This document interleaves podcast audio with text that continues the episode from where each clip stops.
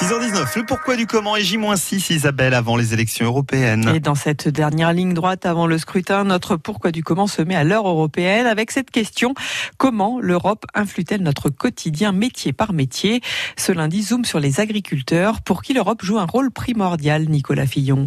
Oui, car l'Europe, pour les agriculteurs, c'est avant tout synonyme d'aide financière. Elles sont issues de la politique agricole commune, la PAC. Selon les chiffres de la Chambre d'agriculture de Lyon, près de 2900 agriculteurs de notre département ont bénéficié d'au total 99 millions d'euros d'aide directe de la part de l'Union européenne en 2017, 34 000 euros de subventions par bénéficiaire en moyenne.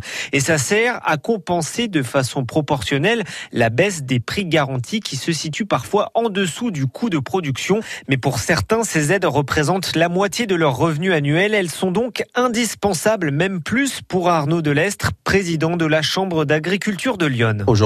Qu'un agriculteur euh, sur notre département ne peut se passer des fonds européens. Il n'y aurait pas d'agriculture aujourd'hui sans fonds européens. Des aides qui dépendent des types de production, du nombre d'hectares ou de bêtes dans un troupeau, ce qui pose un souci pour Jean-Bertrand Brunet, agriculteur et porte-parole de la Confédération paysanne dans Lyon. Le problème, c'est que de nombreuses productions sont laissées de côté. Je pense surtout aux maraîchers. Toutes les surfaces agricoles en pastoralisme qui ne sont pas ou très peu aidées. Malheureusement, euh, je vous dis 10% des agriculteurs touchent 90% Mais l'Europe, c'est aussi un immense marché de 500 millions d'habitants pas perturbé par des barrières douanières ou des dévaluations compétitives. Pas négligeable pour les agriculteurs iconais qui exportent beaucoup en Europe. Orge de brasserie pour les pays nord-européens, vos broutards pour l'Italie, Chablis en Grande-Bretagne ou en Allemagne, céréales, volailles ou encore lait distribués dans tout le continent. L'Europe, c'est également des normes à respecter, des contraintes environnementales en termes de produits à utiliser, notamment notamment par rapport aux pesticides.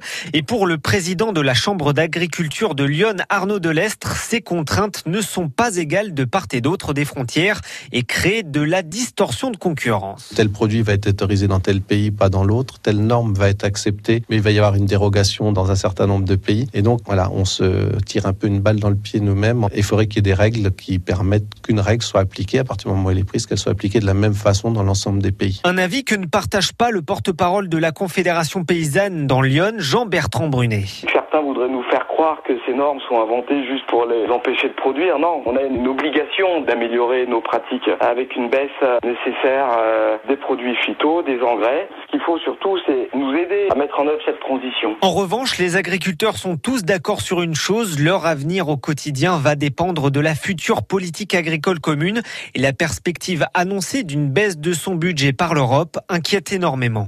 Un reportage à retrouver sur notre site internet, bien sûr.